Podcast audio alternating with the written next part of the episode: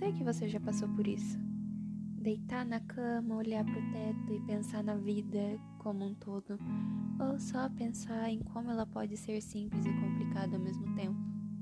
Vou trazer poesias, músicas ou até alguém especial para conversar sobre ela, e esclarecer dúvidas ou só dificultar ainda mais.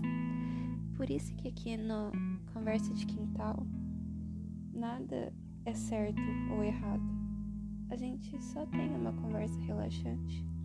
Por isso convido você a pegar uma xícara de café e entrar de cabeça nessa viagem sem destino.